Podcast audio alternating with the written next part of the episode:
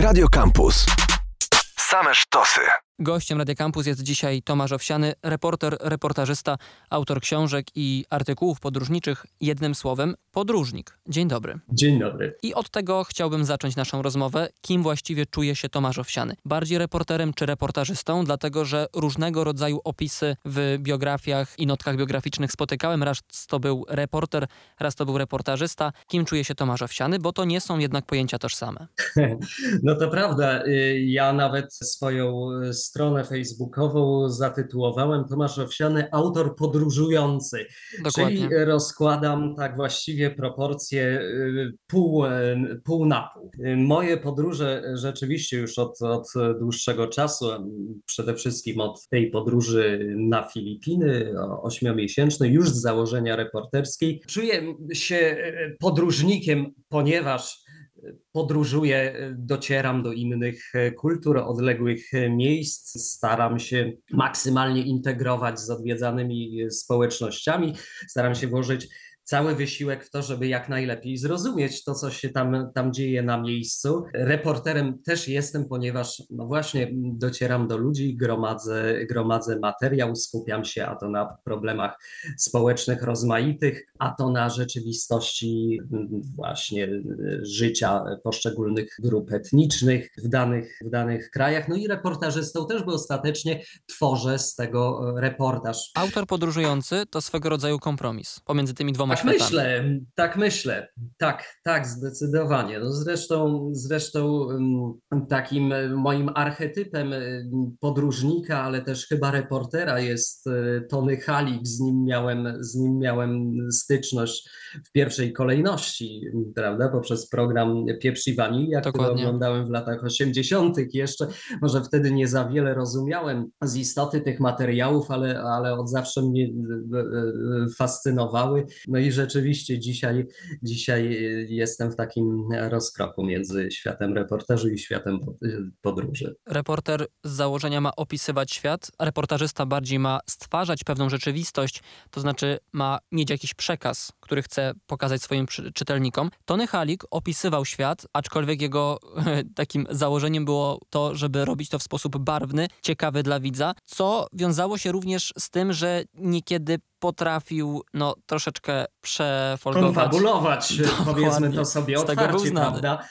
Tak, z tego, no, z tego e, wydaje mi się, że on nie był przez długi czas znany, ale to zaczęło wypływać i nie tylko za sprawą książki Mirka Wlekłego, mhm. Tony Kalik tu byłem, ale to też e, już przyznawała otwarcie pani Elżbieta Dzikowska. Jednak artykuły i materiały, które ja piszę, no one, one jednak są reportażem więc absolutnie nie pozwalam sobie na jakiekolwiek konfabulacje i koloryzowanie, bo myślę, że, że jest to jednak grzech niewybaczalny dla, dla e, reportera. Przede wszystkim nie ma zupełnie takiej potrzeby, dlatego że szczęśliwie udaje mi się docierać w tak niesamowite e, miejsca, w tak, tak barwne miejsca, do tak, tak ciekawych postaci też, że żadna, e, żadne koloryzowanie i żaden tuning nie jest im absolutnie potrzebny zastanawiam się, co pojawia się w głowie młodego człowieka, który na jakimś etapie swojego życia decyduje się na to, że jego przyszłość miałaby się wiązać z wyjeżdżaniem daleko w świat i opisywaniem, przywożeniem stamtąd, stamtąd historii. To jest mhm. ciekawość, odwaga. Ciekawość na pewno, z tą odwagą przynajmniej początkowo nie, nie miałem specjalnie, myślę, okazji jej sprawdzić. Natomiast ciekawość zdecydowanie była no, rozbudzana chociażby od małego, prawda, przez już wspomnianego Tonego Halika, ale ale masę wszelkiej maści relacji, czy, czy nawet fikcji, prawda, osadzonej w dalekich, w dalekich stronach. Dla mnie pierwszym istotnym doświadczeniem, e, e, zetknięciem z zupełnie innym światem, inną kulturą, to był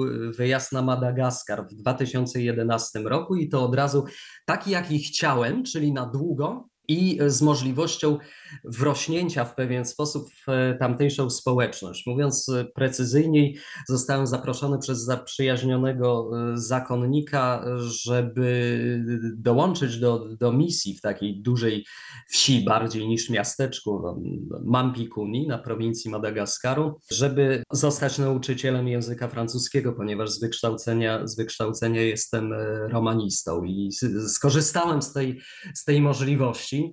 Ja nie zamierzałem absolutnie niczego opisywać, relacjonować w żaden szerszy sposób, natomiast ta rzeczywistość okazała się tak fascynująca, że, że ona wymogła na mnie bez mała właśnie chęć dzielenia się tym z innymi, no bo pojawiłem się nagle w miejscu, już pomijam fakt, że prawda, cała, cała geografia, przyroda, krajobrazy, niesamowite, nie wiem, drzewa bochenkowe, prawda, gdzie, gdzie gigantyczne owoce, wielkie jak bukłaki, nagle wyrastają z pni drzew, prawda, to nie zawsze ta strona przyrodnicza niesamowicie pociągała, więc zobaczenie tego na żywo pierwszy raz, bez głosu Krystyny Czubówny w tle, prawda, to było, to było niezwykłe doświadczenie, ale co najistotniejsze właśnie, same zjawiska w społeczności, w której, której na pewien czas stałem, stałem się częścią.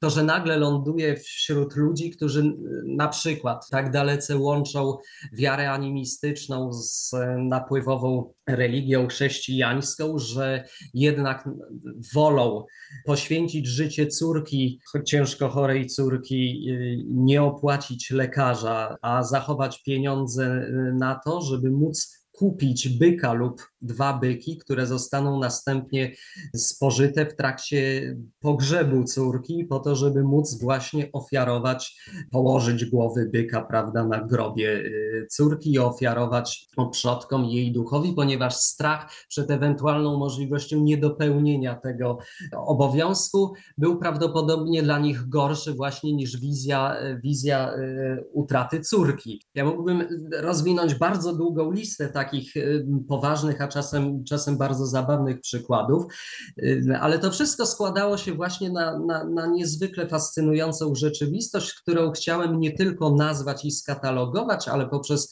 rozmowy i dopytywanie też y, starałem się jakoś wyjaśnić. Domyślam się, że dla naszych słuchaczy tego typu historie mogą wydawać się wręcz niewyobrażalne, ale jeżeli człowiek już tam jest na miejscu, jedną z takich trudności może być ta europejska perspektywa, żeby móc przestawić swoją głowę i być otwartym na to, co się widzi, bez oceniania tego, co się widzi. Myślę, że to jest bardzo indywidualna e, sprawa. Jeżeli ktoś wyjeżdża z założeniem, słusznym zresztą, że nasze wzorce europejskie wcale nie muszą być uniwersalne, nie oczekujemy tego, nie, nie jedziemy ani boso, ani w butach, prawda, przez świat po to, żeby udowadniać y, jednak przynajmniej między wierszami, że, że ten dorobek europejski, nie wiem, nasze wartości takie jak y, własność prywatna chociażby, prawda, są, są y, uniwersalne i, i najlepsze.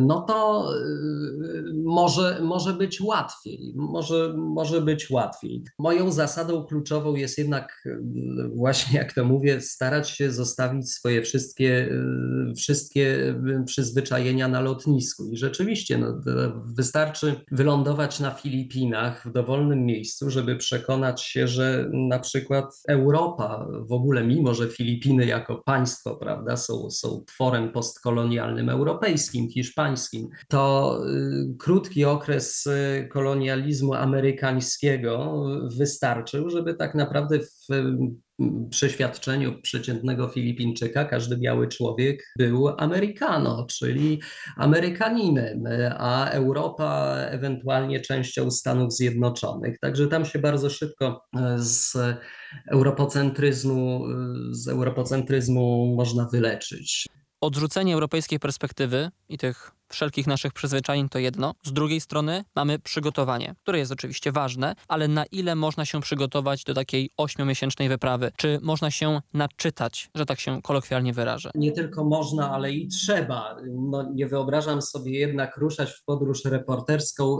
wylądować i y, potem już, y, prawda, poruszać się zupełnie po omacku, chociaż dawniej to nawet celowo zostawiałem sobie pewien margines na taką spontaniczność i, nie, i nieprzewidywalność przewidywalność jednak. Zawsze mam jakieś ramy, przynajmniej dotychczas zawsze miałem jakieś ramy, więc w Gujanie Francuskiej na przykład wiedziałem, że będę chciał odwiedzić a to ciemnoskórych Maronów, a to rdzenną ludność, a to skupić się na kwestii ich walki politycznej, prawda, walki o swoje, o ich prawa w tym gujańsko-francuskim systemie. Wiedziałem, że będę chciał się przyjrzeć świadkowi nielegalnemu, przestępczemu, nielegalnych poszukiwaczy złota i tak dalej, i tak dalej. Dokładnie tak samo dokładnie było na Filipinach. Często jest tak, że im lepiej się przygotujemy, to po prostu dużo, dużo lepiej, dużo więcej wyciągniemy. Szczególnie w przypadku społeczności, które są dosyć zamknięte, dosyć nieufne, albo na przykład y, wśród ludzi, którzy nie mają w zwyczaju y, odpowiadać potoczyście na pytania. Jeśli chciałem się dowiedzieć kiedyś na przykład, co się kryje za zdobionym talerzem tembe, to jest taka sztuka lokalna ciemnoskórych maronów w Gujanie Francuskiej, ale i w Surinamie, prawda, która była sztuką zarówno dekoracyjną, ale również przez wiele lat sposobem kodowania pewnych wiadomości za pomocą graficznych symboli. I zobaczyłem taki piękny talerz u jednej z kobiet we wsi, w której pomieszkiwałem, i chciałem się dowiedzieć właśnie, no to, to proszę mi coś powiedzieć o tym talerzu. No, mąż mi go dał. Kropka prawda? No i e, gdybym, gdybym nie dopytywał e, dalej, e, czy prawda, była tam jakaś ukryta wiadomość, czy, czy te symbole konkretnie potrafi pani odczytać i tak dalej, nie dostałbym, nie dostałbym żadnej konkretnej odpowiedzi. Tak samo Pidima, moja ukochana postać, dawny prorok, który, który w interiorze gujańskim wśród ludu Łajanów stworzył e, przez pewien czas e, właśnie swój taki wyjątkowy kult e, cargo, bo przekonał ludzi, że przed nadciągającą apokalipsą może ich uratować boski samolot, który wyląduje, wyląduje mhm. na rzece. No gdyby wcześniej najpierw właśnie nie, nie usłyszał w jakichś rozmowach o, o, o tej historii Pidimy, to prawdopodobnie, jeśli bym go poznał w ogóle, to poznałbym go po prostu jako sędziwego staruszka, który gdzieś sobie urzęduje tam pod, pod swoją wiatą kuchenną, jest psotno otwarty i tyle. Zresztą, kiedy pierwszy raz do niego przypłynąłem, to ja tylko wiedziałem, że on był swego czasu wpływowym szamanem i tylko, tylko o tym żeśmy rozmawiali. Natomiast to, to ja musiałem dopiero poruszyć temat jego kultu, żeby ta wspaniała, niesamowita i wielowątkowa historia wypłynęła. Można zetknąć się z tą samą postacią w tym samym miejscu, bez mała w tym samym czasie, e, ale no, zupełnie nie wyciągnąć, nie wyciągnąć tej historii. Więc to jest bardzo, bardzo ważne. Oczywiście czytać, czytać jak najwięcej. Dla mnie kluczowym elementem przygotowania jest nauka lokalnego języka też zawsze co na pewno ułatwia porozumiewanie się. Całą historię Pidimy znajdziecie w książce Kraj Naprawdę i na niby reportaże z Gujany Francuskiej. Tutaj padło już wiele przykładów różnego rodzaju bohaterów, między innymi właśnie z, ze zbioru reportaży z Gujany. Jak dociera się do tego typu osób? Na ile to jest kwestia przypadku i poznania ich właśnie na miejscu, a na ile to jest możliwość odnalezienia ich jeszcze przed podróżą, kiedy tworzy się pewien plan? Czy, czy, czy ty szukasz jakichś fikserów na miejscu, na przykład, którzy pozwolą ci dotrzeć do, do potencjalnych bohaterów reportażu? Nie, działam zupełnie samodzielnie. Z fikserów dotychczas nigdy nie korzystałem, co najwyżej z, z pewnej e, pomocy e, wcześniej. To znaczy, w przypadku Gujany Francuskiej konkretnie znalazłem sobie takiego literata Francuza, ale który w Gujanie Francuskiej spędza e, no, od, od lat multum czasu i z nim konsultowałem, konsultowałem pewne pomysły.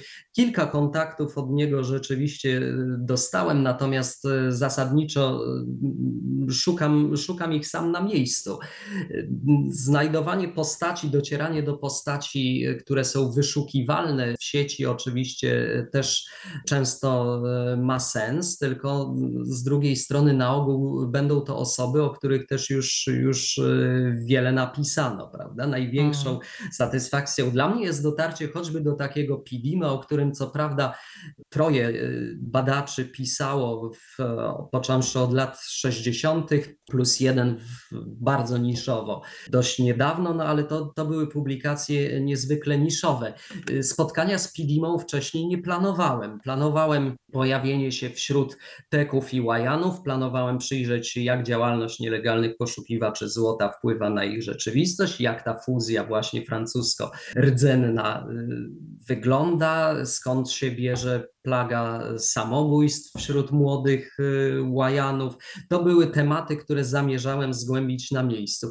Na przykład do ciekawej postaci, do doktora Miguela Santosa, y, multi-multimilionera, lekarza, ale też badacza, przyrodnika, który był moim takim oknem na ten świat filipińskich elit. Człowiek, z którym się zaprzyjaźniłem, w którego wspaniałej, bogatej rezydencji spędziłem łącznie trzy tygodnie na, na Filipinach właśnie, to był człowiek, którego poznałem zupełnie przypadkiem. To jest y, przykład jednego z bardzo wielu mhm. takich łańcuchów okazji, zbiegów okoliczności, prawda, trochę szczęścia, a trochę jednak y, konsekwentnego dociekania na miejscu, starań na miejscu miejscu, które właśnie ostatecznie potrafią dać niezwykle cenne kontakty. To pokazuje również, że czasami życie potrafi napisać najlepszy scenariusz książki czy filmu, no w tym przypadku książki.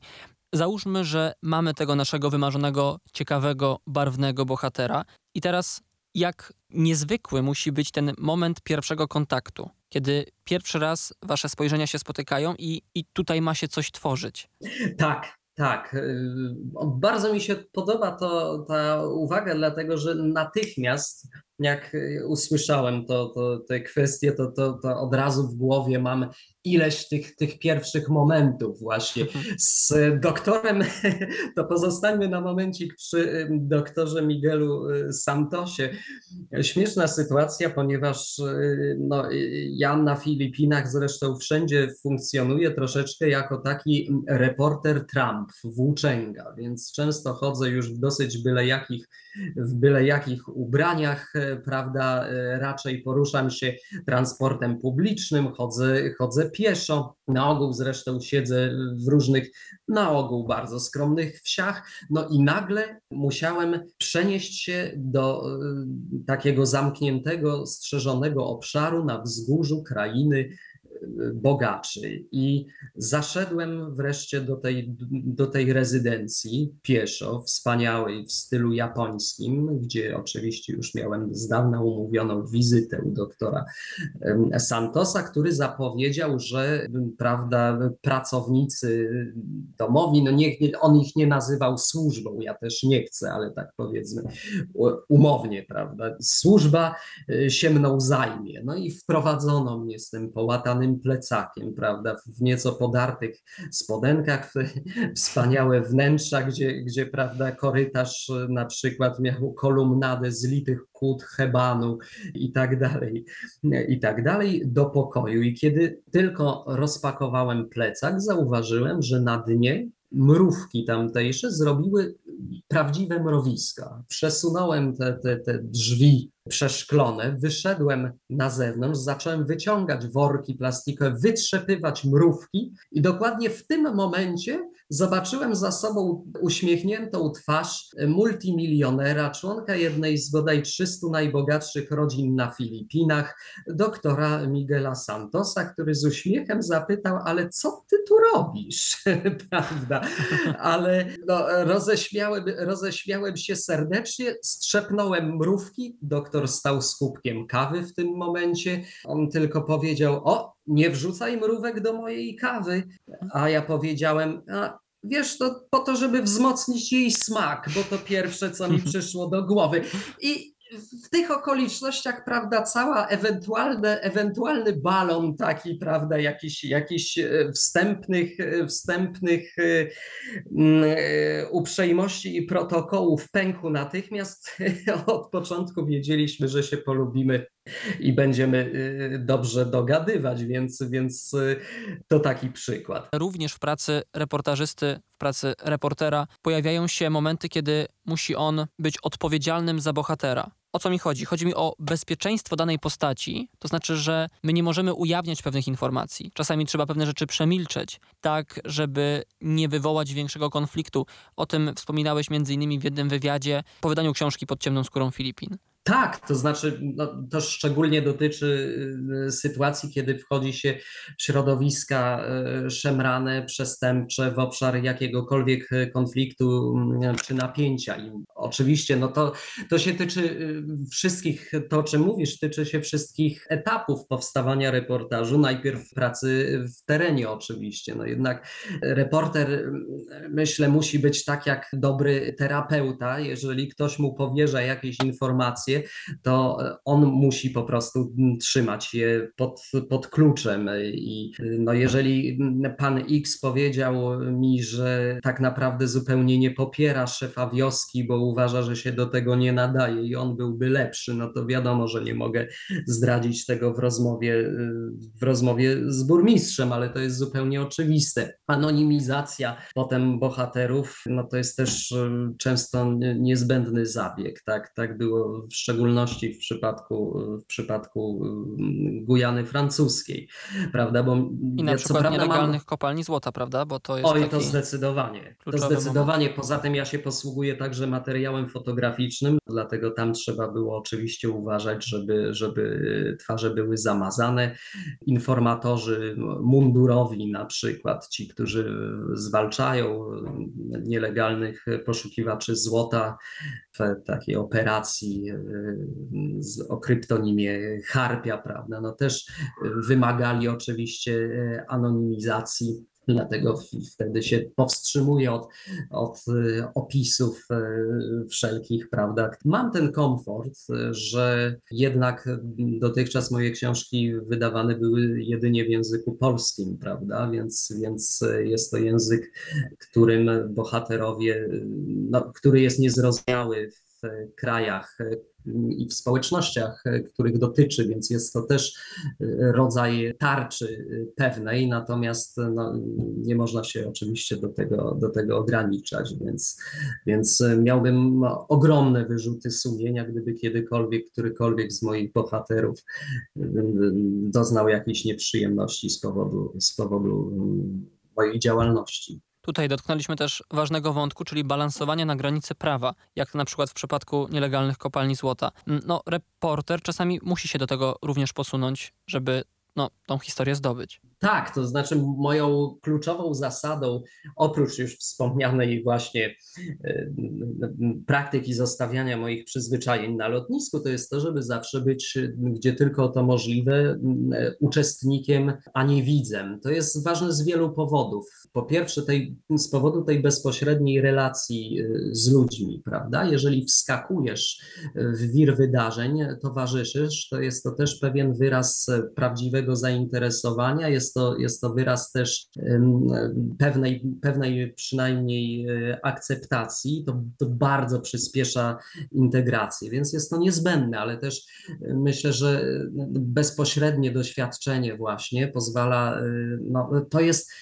to jest ta największa wartość reportażu bezpośredniego. To odróżnia reportaż od, od efektów pracy wielu akademików. Ja nawet nie będę próbował konkurować z akademikami czy y, badaczami na, na, na y, wiedzę prawda, teoretyczną, natomiast myślę, że tym, tym całym miąższem właśnie reportażu są jednak doświadczenia bezpośrednie. Madagaskar, Filipiny, Gujana Francuska. Już tak podsumowując, która z tych historii, która z tych książek była najtrudniejsza pod kątem jej przygotowania, pod kątem zebrania materiału? Czy da się to jakoś określić, czy ona jednak każda z nich jest zupełnie odrębnym tematem i nie możemy tego porównywać? Możemy, możemy bez problemu. Zdecydowanie była to Gujana francuska, dlatego że już poczynając od tej strony zupełnie praktyczno-logistycznej, Gujana jest trudna logistycznie, bo w interiorze porusza się właściwie wyłącznie rzekami, infrastruktura i transport publiczny są kiepskie jest to fragment świata bardzo drogi. Odczuwalnie droższy od, od Francji kontynentalnej. W interiorze puszka piwa kosztuje 3 euro. Poza tym jest to jednak terytorium neokolonialne, gdzie i ta przeszłość neokolonialna i neokolonialna teraźniejszość jest cały czas źródłem, źródłem napięć, więc, więc to napięcie zdecydowanie było wyczuwalne, mimo że doznałem może nawet w większości i otwartości i życzliwości, to, to różnych, to i zamkniętych drzwi, i wyrazów niechęci, wręcz kłótni, czasem ocierającej się o agresję też, e, też tam e, doświadczyłem. Jednak też dotarcie właśnie do nielegalnych poszukiwaczy złota było, było na pewno wyzwaniem. Pomimo tych wyzwań udało się stworzyć naprawdę świetny reportaż, zbiór reportaży, które gdy czytałem naprawdę mentalnie, mogłem przenieść się do Gujany, mimo że nigdy w tym kraju nie byłem, to jednak taką chociaż na miastkę mogłem uszczknąć z tego, z tego kraju. Dziękuję, to bardzo, bardzo miło mi to usłyszeć, bo tak naprawdę taki mam cel właśnie, nie tylko, żeby przekazać porcję wiedzy o tym miejscu, ale też, ale też właśnie, żeby stworzyć pochłaniającą mm, no, opowieść bez mała. A wszystkie te fascynujące historie dzisiaj opowiedział nam Tomasz Owsiany, autor podróżujący. Dziękuję za tą rozmowę. Dziękuję serdecznie. Akademickie Radio Campus.